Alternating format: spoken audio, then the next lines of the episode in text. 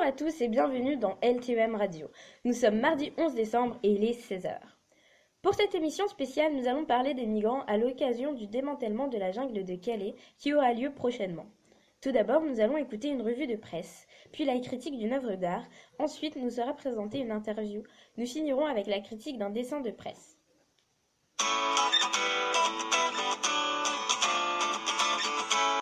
Comme prévu, nous allons écouter une revue de presse présentée par Esther. Aujourd'hui, comme il a été dit, nous allons nous intéresser à une problématique très importante, les migrants. Tout d'abord, tournons-nous vers la Croix-Rouge en Italie.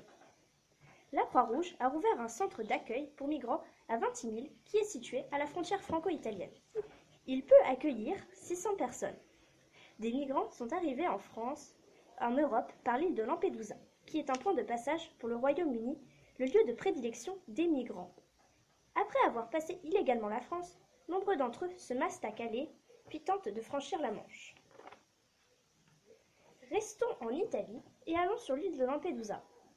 Mathieu Macheret, dans son article de la page Culture du journal Le Monde, raconte l'histoire du documentaire de Gianfranco Rosi.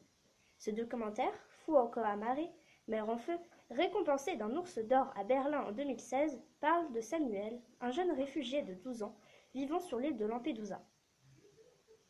Changement d'étape et rendons-nous en France. Dans un article de Libération du 22 septembre de Alain Auffray et Sylvain Mouillard, intitulé « Jungle Sarkozy sans les muscles », on apprend que Sarkozy veut mettre fin à la crise migratoire. En visite à Calais, il est venu, je cite, « pour parler aux Calaisiens, pas pour voir la jungle ». Mais c'est aussi dans le cadre de sa campagne électorale. Il veut en effet démanteler la jungle de Calais dans toute la France. Il évoque comme raison les conditions d'hygiène et de sécurité catastrophiques. Avec ces quelques exemples, nous pouvons constater que l'accueil des migrants diffère selon les lieux dans lesquels ils sont reçus.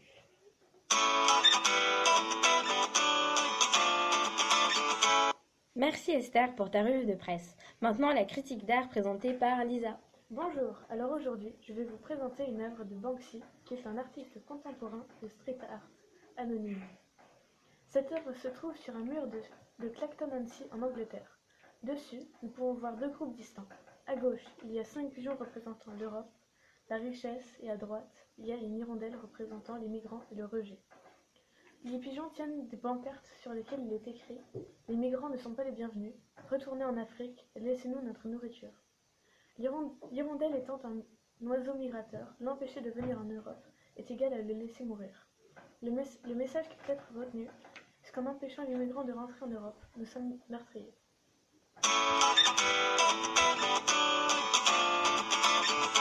Merci Lisa pour la critique de cette œuvre d'art qui nous pousse tous à réfléchir. Nous poursuivons avec l'interview d'un jeune migrant présenté par Théo. Bonjour, aujourd'hui nous accueillons un jeune migrant de 16 ans. Il s'appelle Ahmed, il nous arrive de Syrie et il va nous raconter son histoire. Alors, ton nouveau pays est-il accueillant? Qui plaît-il? Bonjour, oui je me sens très bien en France, seulement je ne peux m'empêcher de penser à mon pays, ma famille, mes amis. Il m'a fallu du temps pour m'intégrer, parler la langue. Depuis combien de temps es-tu parti? Par où es-tu passé? Je suis partie de Syrie le 27 septembre 2016. La nuit, dans le bateau, il n'y avait pas de place pour s'asseoir. Nous avons accosté en Grèce, traversé toute l'Europe à pied pendant un mois pour arriver en France. Qu'as-tu ressenti pendant ton voyage? Malgré la tristesse, la fatigue, la faim, nous étions tous solidaires. As-tu de la famille en France? Ma mère est morte pendant la traversée. Elle s'est noyée et je me suis retrouvée seule. En famille, une famille française m'a accueillie. Ils sont très sympathiques et ouverts d'esprit.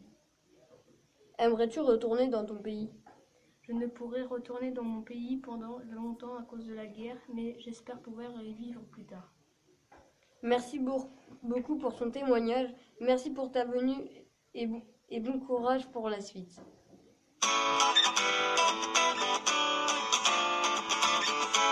Merci Théo pour cette interview et Ahmed, au nom de toute l'équipe, nous te sommes tenus. Pour finir sur une note plus légère, Marie va nous présenter un dessin de presse. L'illustration du jour est un dessin de presse de Chapatte tiré du International New York Times. Au premier plan, on voit un homme sur une chaise haute de sauveteur. Il est bien habillé avec un costume et des lunettes. Au-dessus de lui, il y a un parasol avec une inscription EU et une bouée sur sa chaise. Il crée un bateau surchargé de personnes de repartir. À l'arrière-plan, le ciel est très sombre et couvert de nuages. Dans l'ensemble, les couleurs du tableau sont plutôt fades et froides, sauf sur la personne qui représente l'Europe, qui, elle, a des couleurs plutôt vives. Il y a aussi une bouée de sauvetage sur la chaise. Elle pourrait symboliser le fait que l'Europe a la possibilité de sauver les migrants, mais ne veut pas le faire.